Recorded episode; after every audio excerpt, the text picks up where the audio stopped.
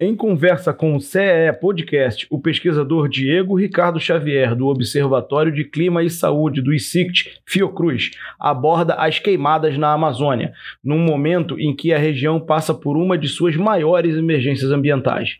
Em entrevista à jornalista Daiane Batista, Diego explica que pensar soluções para esse problema é pensar em lidar com as emergências em um cenário nebuloso. A gente fala de queimadas, principalmente na Amazônia, a gente precisa entender que existe um processo para que essa queimada ocorra. Ah, na Amazônia, o, o que existe é um processo de ocupação da terra.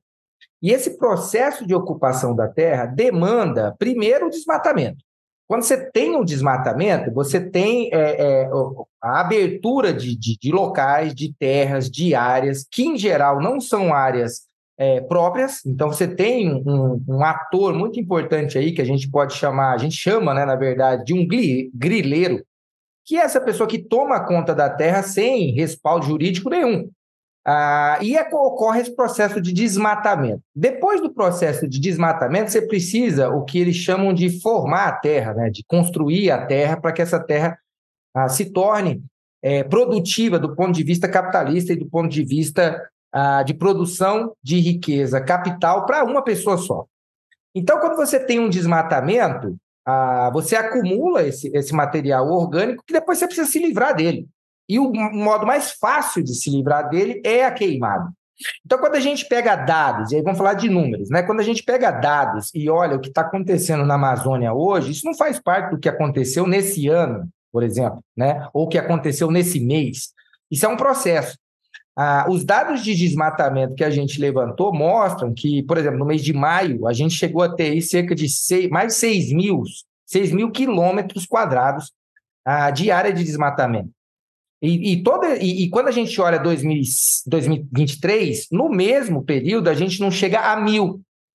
Não chega a mil quilômetros de área de desmatamento. Ah, então, você tem esse processo de desmatamento e existe uma lógica de ocupação ah, do uso do solo na Amazônia que te impede de fazer a queimada em determinados períodos do ano. Né? Você tem um período de chuva muito marcado ainda, ah, apesar das mudanças climáticas que a gente está tendo, ah, e, é, e aí eu faço um parênteses aqui, é extremamente preocupante o que a gente está vendo do ponto de vista da seca que está acontecendo na região. a gente nunca viu isso acontecer. É, ainda dentro desse parênteses, para você ter uma ideia, a gente tem uma série histórica de níveis do rio negro no, na altura de Manaus. Ah, desde 1902, a gente nunca chegou nos limites que a gente está vendo de seca nesse momento, e a gente nunca chegou no limite cheia que a gente viu em 2021 ah, em relação à altura do nível do rio. Ah, mas voltando para as queimadas, é, esse processo de desmatamento faz com que você tenha que se livrar dessa matéria orgânica de alguma forma. E a forma mais fácil de fazer isso é queimando. Né? Então, todo esse processo de desmatamento que a gente teve no ano passado, por função exatamente desse, desse comportamento climático que tem na região, a gente tem visto essas queimadas acontecendo ah, de forma bastante expressiva nesse ano. Ah, então, ah, depende essa, essa pergunta de por que acontecem as queimadas depende muito do local e desse processo que está acontecendo. No caso específico da Amazônia, o que a gente tem visto é isso. Você teve um processo de devastação extremamente é, é, extremamente agressivo no ano passado, e agora, nesse ano, a gente tem esse processo de se livrar a, dessa matéria orgânica para fazer o processo de ocupação da terra. E isso não é estático, isso é bastante dinâmico, né? À medida que você tem o processo de desmatamento em uma frente, você tem esse processo de queima e conformação do, do solo para ocupação para algumas, algumas atividades, geralmente são atividades, ah, são atividades ah, de um tipo um pouco mais simples, como o pasto, por exemplo, e conforme essa terra vai se formando e a gente tem a chegada da ocupação urbana, você começa a ter o avanço somente do agronegócio. Agora, isso não para no tempo. Né? A terra que foi desmatada e ocupada hoje, e que hoje e virou gado e virou soja, ah, daqui a alguns anos é, esse processo avança. Então, o que antes era floresta passa a ser ocupação, desmatamento, queima e depois passa a ser gado e soja. Esse processo de ocupação que, o que corrói a Amazônia. Isso acontece há muito tempo já, isso acontece desde a década de 70, da década de 60. Né?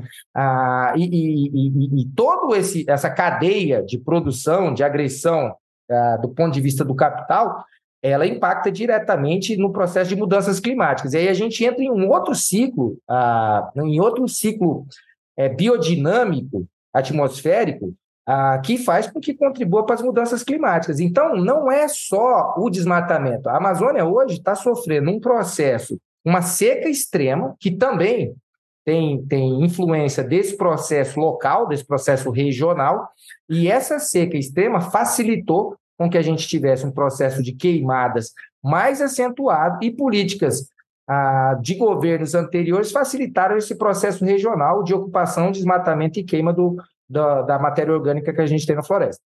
Diego Xavier pontua algumas recomendações de curto e médio prazos diante das emergências trazidas pelos impactos das queimadas na Amazônia. A gente pode fazer a curto prazo. Primeiro, é, é reestruturar os nossos sistemas de, de fiscalização. Né? Segundo, conscientizar a população, primeiro a população, e depois reestruturar os sistemas de produção que a gente tem para que a gente não continue fazendo o que a gente está fazendo.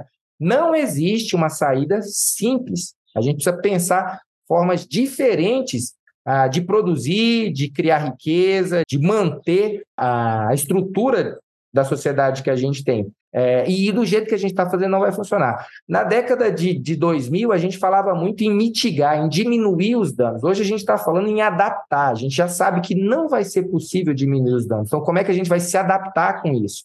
E muito provavelmente, daqui a 10 ou 20 anos, a gente vai estar só contabilizando danos. Se a gente continuar nessa tocada que infelizmente a gente está. E, e, e, o horizonte ele, ele, ele, ele, ele é muito perturbador, porque a tendência é que o clima cada vez fique mais agressivo, a, a gente não está encontrando caminhos para diminuir o tamanho desse impacto, a gente está nessa agenda de tentar se adaptar, mas ao que parece, a gente não está conseguindo. Então, a tendência é que a gente, infelizmente, fique cada vez mais frequente essas notícias que a gente vê na TV, do tipo, ah, é a maior cheia dos últimos não sei quantos anos, é a maior queimada de não sei os últimos quantos anos, é a maior inundação de não sei os últimos quantos anos, a gente teve o maior número de vítimas. Isso vai ser uma, uma constante, infelizmente, porque a gente, a gente não não tem tomado e não tomou as decisões que deveriam ter sido tomadas há um tempo atrás.